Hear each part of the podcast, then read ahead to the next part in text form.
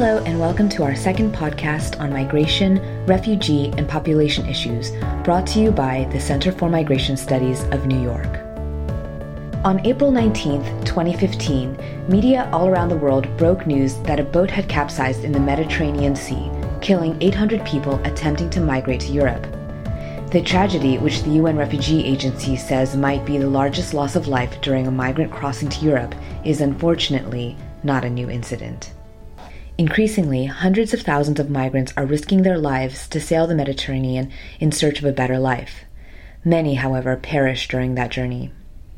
The International Organization for Migration estimates that globally, 4,077 migrants died at sea in 2014.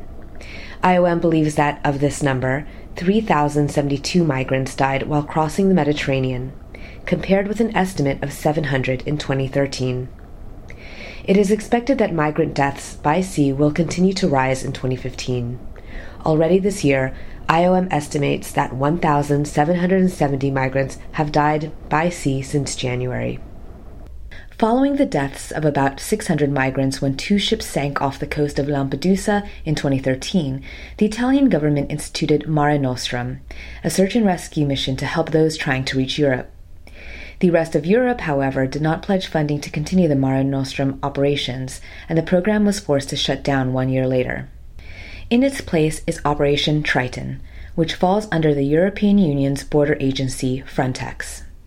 According to reports, Triton has significantly less funding and was designed to police the Mediterranean rather than to provide humanitarian assistance. For this second episode, CMS's Executive Director, Donald Kerwin, speaks with Martin Xuereb, Director of the Migrant Offshore Aid Station, a humanitarian search and rescue operation founded by Christopher and Regina Catrambone to provide support to vessels in the Mediterranean in need of assistance.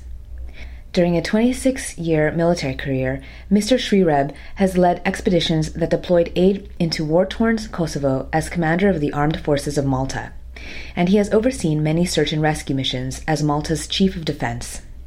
Mr. Xuereb has been Malta's representative on the European Union Military Committee, as well as at the European Defence Agency, the EU Institute for Security Studies, the EU Satellite Centre, and NATO's Partnership for Peace program. He has also served as defense attaché in Belgium. We begin our interview with Mr. Xuereb's description of the founding of the Migrant Offshore Aid Station by Christopher and Regina Catrambone. We're a foundation set up by an American uh, um, maritime Italian in 2013. They were out at sea. Um, they saw a floating jacket, asked the captain, who does this belong to? We're close to Lampedusa, and the captain said, probably this, that person is, is not with us anymore.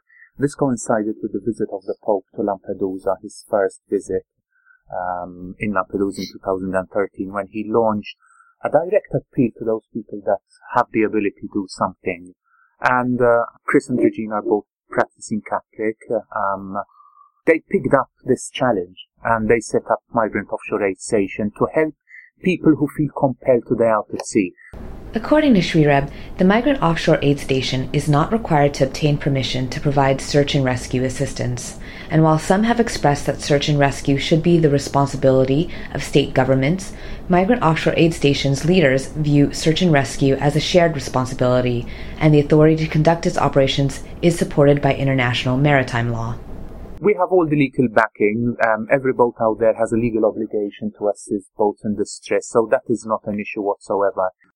Located in northern Africa, Libya has often served as an optimal starting point for migrants from Africa to begin their journeys across the Mediterranean Sea. Migrants attempting this central Mediterranean route are typically led towards Malta and the Italian island of Lampedusa. We know where these people are leaving from. The, the Tunisia side and the Benghazi side has almost dried up. It's now the great majority is from uh, Zintan and Tripoli for the simple reason that this is the closest road, route to Lampedusa and this is Libya is, is where the traffickers can work with impunity. Um, the crossing is deadly. I mean, it is what it is. I'm not going to go into numbers of how many people died um, doing the crossing. What I'm going to say is that this year is going to be much worse. We have no doubt about it. 1,700 have died um, this year already. When you compare that to last year, um, the, the increase is I don't know how many fold. If you also factor in that many people will, many more people will cross this year, this is um, without any doubt. The, the situation in Syria is what it is. It's getting from bad to worse. There are millions and millions of refugees in Turkey, in Lebanon, and in, in Jordan. A small percentage of these will attempt to do the crossing, and nothing will stop them from doing the crossing. We increasingly keep on saying to also in the international media and the, the authorities, we should stop or we should talk less about pull factors and talk a bit, a bit more about push factors. Over the course of its operations, the Migrant Offshore Aid Station has experienced an increase in migrants requiring rescue, and it has identified other areas in which migrants need additional assistance, particularly in the post rescue phase. As a result, the organization aims to expand their services. Last year, we went out in uncharted waters. We didn't know whether the authorities will support us. We didn't know whether the Rescue Coordination Center will call us for assistance. On the second day, we got the first call from the Rome Rescue Coordination Center. After that, we got 150 calls, and we, under direction of the Rome Rescue Coordination Center, we rescued 3,000 people. This year is going to be bigger. Um, this year we're not out at sea for 60 days. We're out at sea for 180 days. We have teamed up with Doctors Without Borders um, uh, because we feel that um, we need to give more attention to the post-rescue phase of the operation. And no, we really needed to revise nothing in terms of search and rescue.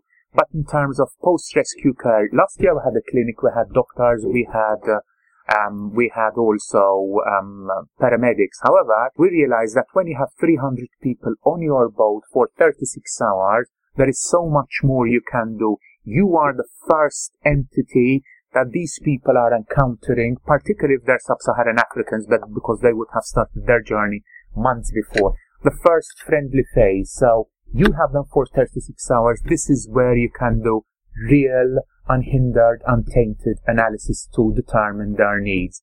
And what we want to do this year is not only look after their physical, physiological needs, but also, if there is, we're going to have psychologists on board to speak to them to identify who is most vulnerable, not in terms of broken legs and broken arms and burns, but in terms of everything else. What we do at the end, we always disembark and hand over to the authorities. Last year it was always the Italian authorities.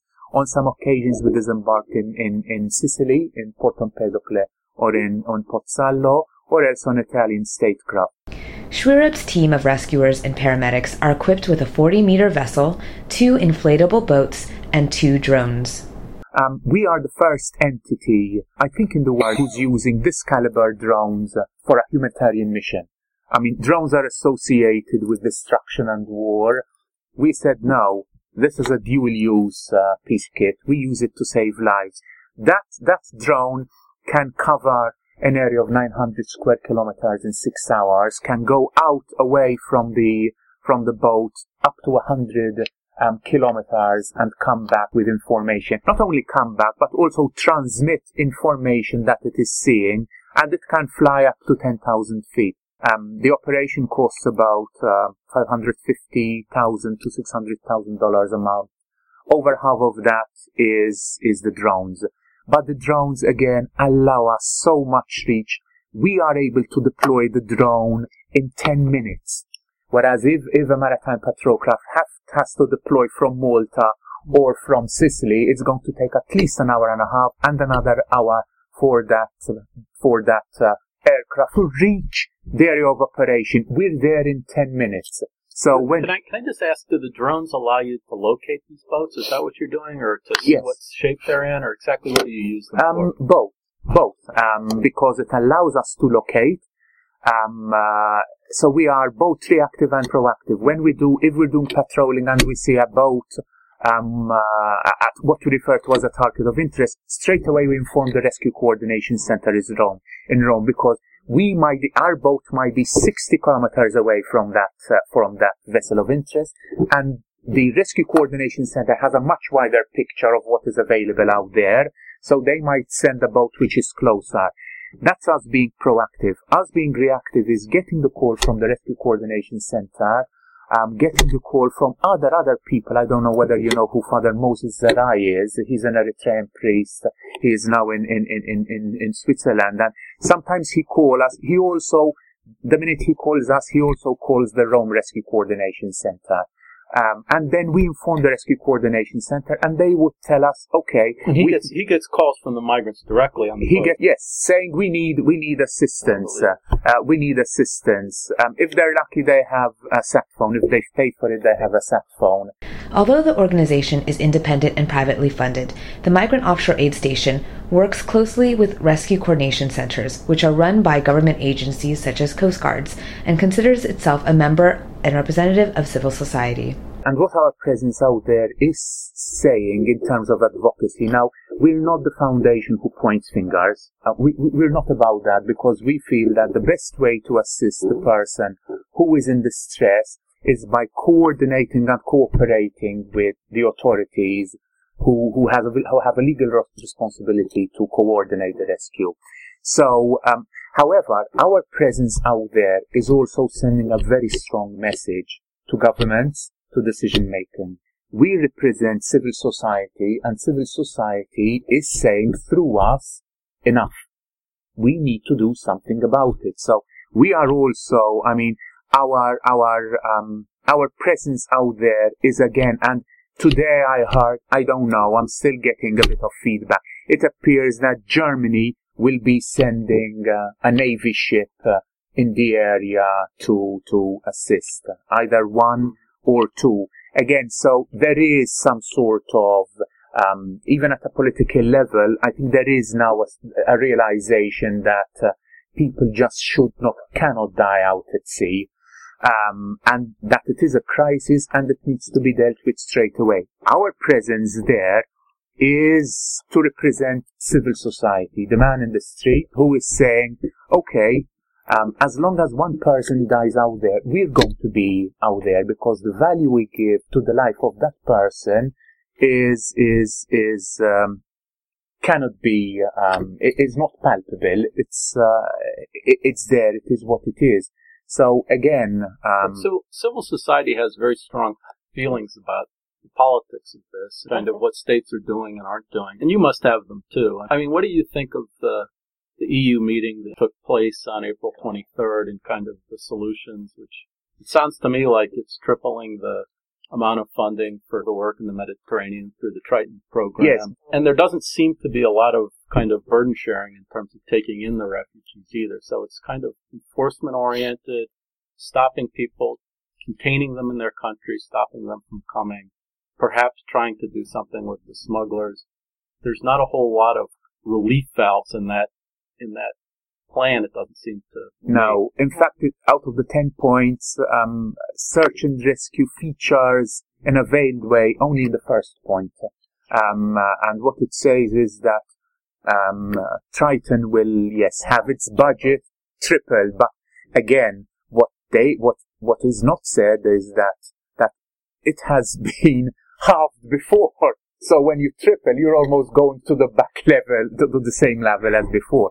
The issue is with, with, with Triton is its area of operation. Triton is operating within 30 nautical miles of, of Libya. And while I have no doubt that when the Rescue Coordination Center will call upon the Triton vessels to assist, they will assist. But it is not enough. Um, we are, we, we deploy our boat and we deploy, the, the operation starts on Saturday. So we go out at sea on Saturday up until the end of October at the least. And we head straight, uh, um, close to the Buri oil field. So we're, we're about 40 nautical miles, um, uh, north of Libya. So, and that area of operation, we, we discussed thoroughly. I was in Italy, um, uh, about 10 days ago for a discussion with the Rescue Coordination Center and I said, okay, tell us where we will be most needed.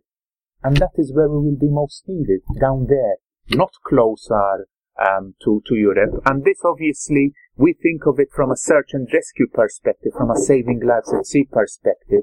For us, border control is, is not an issue.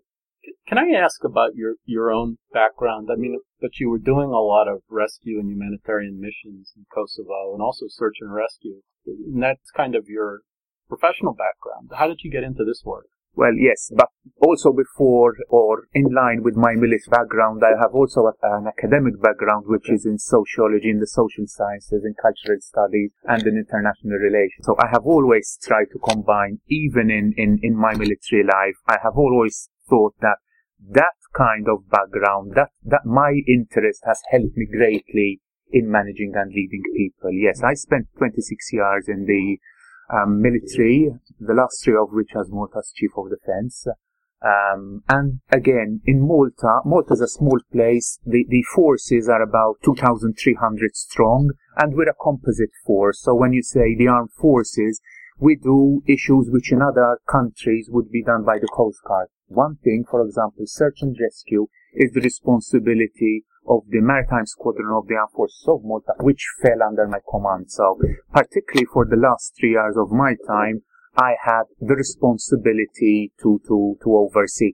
Obviously, in Malta, it's a very political issue as well, so I know the politics of migration. Prior to that, I spent a number of years working in Brussels, initially um, attached to foreign affairs, and then uh, um, then as Malta's representative to the EU military committee. So yes, definitely my military background has come in very handy in trying to uh, concept of operations in, in translating what was an idea because what Chris and Regina had um, was an idea. They listened to the Pope. The Pope said very, very clearly, go and do something about it. He also talked about this, this idea of, of scarto, of almost feeling that we have nothing to do with this. Indifference. Indifference. But I have done is then translate that idea into reality. And uh, there's a big difference when you do a search and rescue operation, a migrant search and rescue operation. It's not enough to have your heart in the right place. It's important. That is where you need from. But then you need, you need other things. And in a way, we're also concerned, even if there is a surge of 10 other boats, but when you're doing a rescue of 300 people in those kind of situation, um, people with a good heart is not enough. And I say this with a lot of, of respect for the people. Um, it needs to be professional operation because you are dealing with people's lives and people can die out at sea just like that. I've seen people go under like stones because they have been out at sea for 48 hours. They have been like sardines, sometimes standing up in the boat for 48 hours. The minute they hit the water, they just go under. And when you have 60, 70 people in the water at one time, um, then, and it's so easy for the boat, uh, for overloaded boat, to just flip over. You just go al- alongside trying to help. People get excited. A group move from one side to the other could you um you did a terrific overview presentation, but could you kind of walk through a rescue, a, typical rescue, how you learn about a boat, what you do, who you encounter, what shape they're in, what you do during that 36 hours, kind of from start to finish. I yeah. think that'd be very interesting. Too. Um, well, as I said, we're both reactive and proactive. Last year, um, we thought we would be more proactive than we were. Um, in reality, we were just going from one place to another, following tasking by the Rome Rescue Coordination Center. We were almost going from one back to back from one operation um, to the other. So typically, um, let's say, okay, we get the call from the Rescue Coordination Center. They know where we are all the time. Our AIS is switched on all the time and our location shows on their screens all the time. Um, whether we get information of a boat in distress or whether they get it, even if we get it, we send it straight away to them before we start doing anything about it, or rather concurrently. They come back to us, um, normally they come back to us and say, okay, we have this information of a boat in distress. We think is in, it is in such and such a location. If it depends on our location, um, what we tend to do is set off the drone straight away um, because the drone is much faster, much quicker, can provide a bigger vision and a bigger perspective of what we see. Once we locate the boat, straight away give that information and again send photos to the rescue coordination center and we said, okay, we think this is the boat. They try to compare notes to determine whether the boat we have found is the boat um, that had been reported to them. So in terms of um, numbers, maybe whether it's a wooden boat, any distinctive features, whether it's a rubber boat. Concurrently, if we're close, we deploy our rib. We always approach a vessel in distress or a vessel of interest, not with the big boat, but with, with a smaller rib. Psychologically, this is telling the people that are um, on the migrant craft, okay, we're approaching with a small boat. So please, you know that we can't take everyone. So please calm down. We're only here to take maybe a few. So we set the scene um, also in view of the expectations of the people on the boat. Um, on that boat, we always have a search and rescue specialist, a security specialist. More importantly, we have the doctor, and usually we have the paramedic as well. So all three people are doing an assessment. And the translators? Do you need translators as well? Um, at that point, no, not really, okay. because uh, first of all, all you need to do at that point is just sit down, sit down, sit down. That is all you need to do. When people come down and sit down, we start handing in life jackets. So someone is handing out life jackets straight away. The first thing we do is ensure that everyone has a life jacket. In the meantime, um, someone is taking note, the size of the boat, the condition of the boat, the, the, well, if the boat was underway, what speed it was going, the direction, the sea state, um, how many people on the boat, how many men, uh, men, women and children. The doctor is trying to assess the, the, the health state. All that information is being gathered concurrently. Mm-hmm. That information is relayed back to the boat. That information then goes to the rescue coordination center obviously, if we come across a boat um, where we realize that this boat, there's imminent danger to loss of life, boat is taking in water, then we don't discuss too much. We start acting upon it straight away. But that is, it makes sense, but there is also a legal obligation um, of the captain. So not the rescue coordination center now. The captain has a legal obligation to assist a boat in distress. Um, and we coordinate and talk to the Rescue Coordination Center. Um, the Rescue Coordination Center might tell us, okay, there are a lot of people on that boat. The sea is calm. They're not apparently in distress now, but by virtue of the fact that the boat is overloaded, that is a boat in distress. However, we have a state vessel which is coming. Uh, stay there until that boat come and we will take them on board. On other occasions, they say, okay, take them on board, and then they will tell us later where to disembark. Um, last year, I think we did nine rescue operations. I think six where we disembarked on Mare Nostrum boats, on Italian state vessels. So people stayed on board. I think the least time we had people on board was, I think, three or four hours.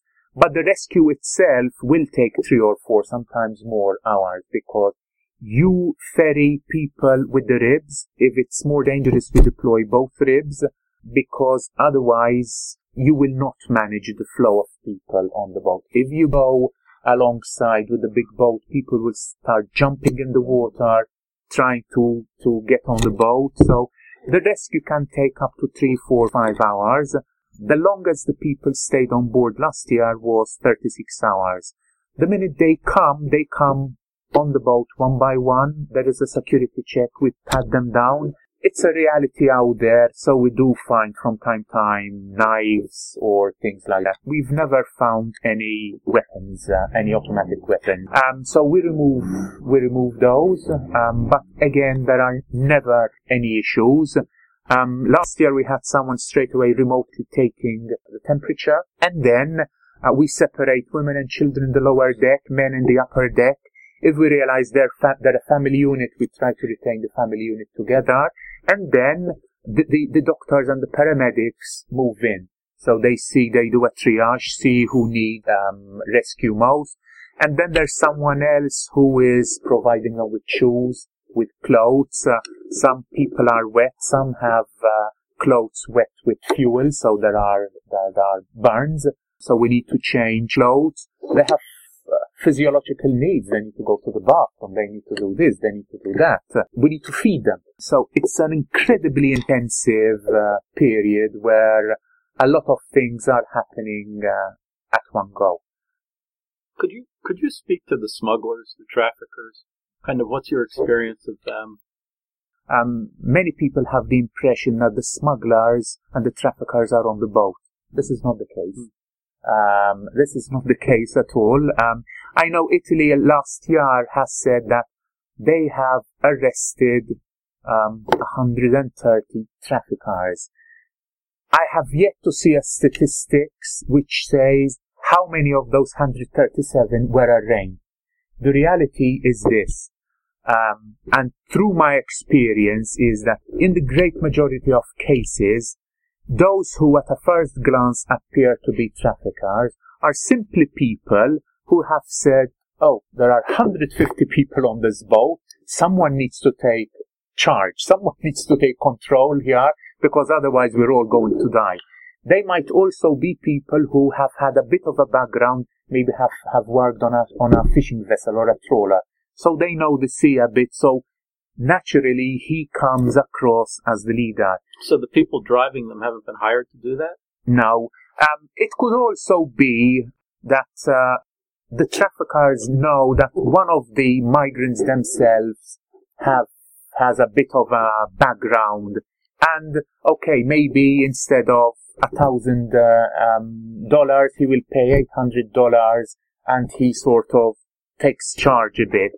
There are instances where traffickers have been on board, but normally um, these are on the much bigger boats, and it is definitely um, the exception rather than the rule.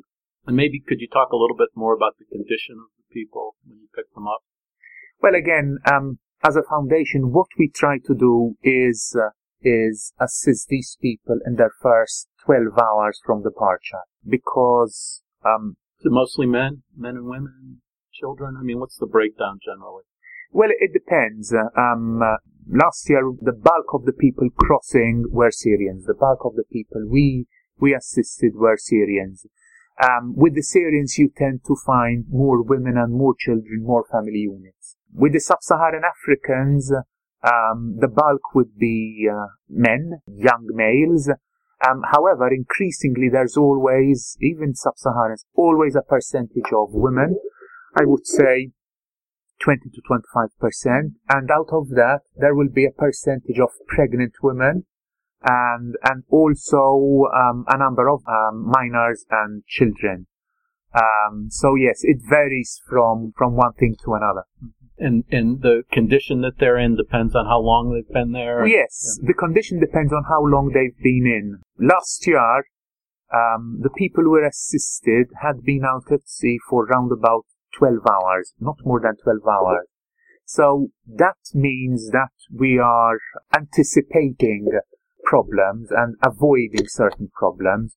Of course, you will find people who are suffering from TB, a lot of scabies. People have a lot of petrol burns. People who are thirsty, um, sunburn. However, um, they have been out at sea for 8, 9, 10, 12 hours. The problem is when people are out at sea for longer because there is a bigger, much bigger chance that these people are lost. And we also try to intercept while it's daylight. They typically leave very early in the morning and um, naturally, when it's daylight and when they haven't left for very long, people are not panicking. The water they have would have been enough. The fuel they have would have been enough. However, when night sets in, it's much worse. They don't know where they're going. They get lost. One day get lost. Then they're out at sea more. When they're out at sea, they run out of water. When they run out of water, they drink seawater, and then it's a big problem. Could you talk a little bit about some of the criticism that you get in Malta and in the EU in general. I mean, it's rather amazing to me that you do get criticized, but it happens, right?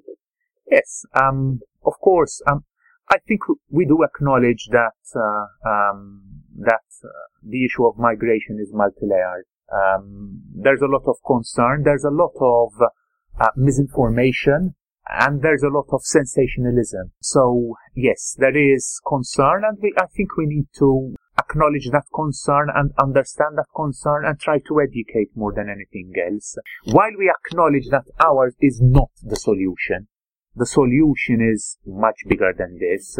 We are sort of a band-aid, we're a stopgap solution. Um, however, this is what we can do. There are others who can, including other foundation, who can do a lot at the country of origin because I am personally convinced that if someone is happy at home, if someone can send his kids to school, if, if someone has a job, if someone has food on the table, the great, great majority of people will not leave their homeland. So I'm all for efforts to try to address the issue at source. That needs to continue to be done. I'm also all for efforts to address the situation in the places of uh, destination. So we're all for initiatives to do integration seriously.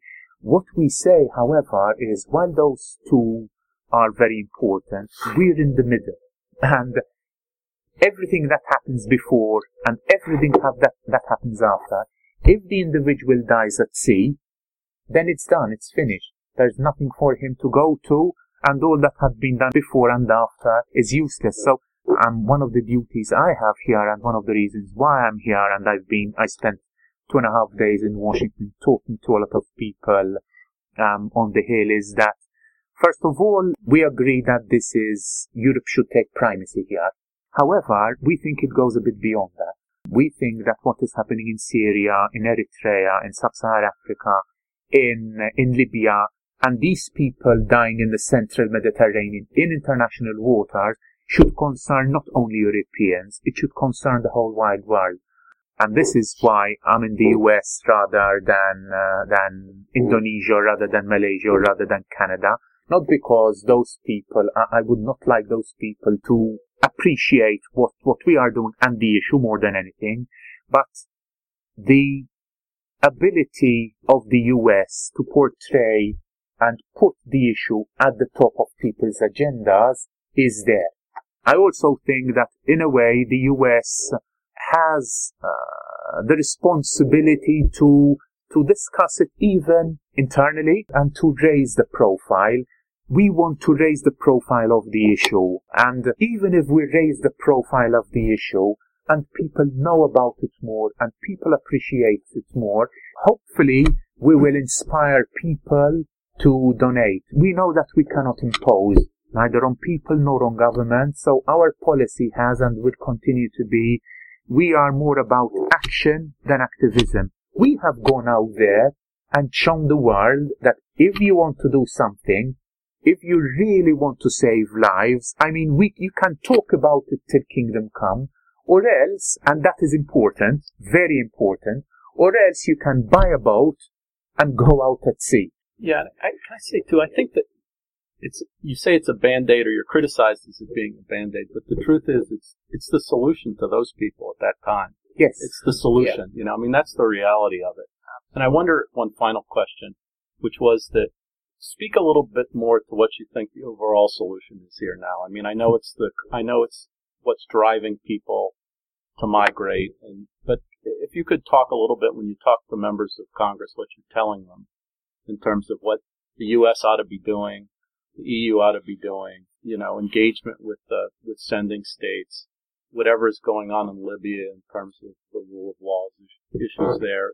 I mean, kind of talk a little bit more broadly. Obviously, you need support You should get as much support as you need, but kind of the broader solutions to this. Uh, well, I would first like to say that as a foundation, we are purposely myopic in a sense that the issue is so broad and so complex that we have purposely chosen to focus on one thing, on the immediate, which is to save lives.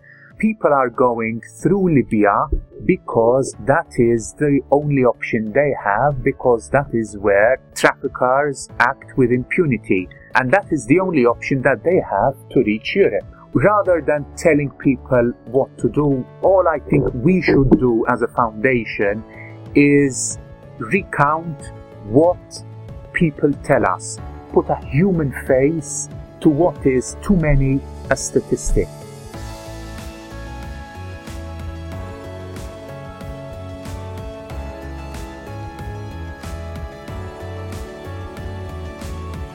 For more information on the Migrant Offshore Aid Station, visit www.moas.eu.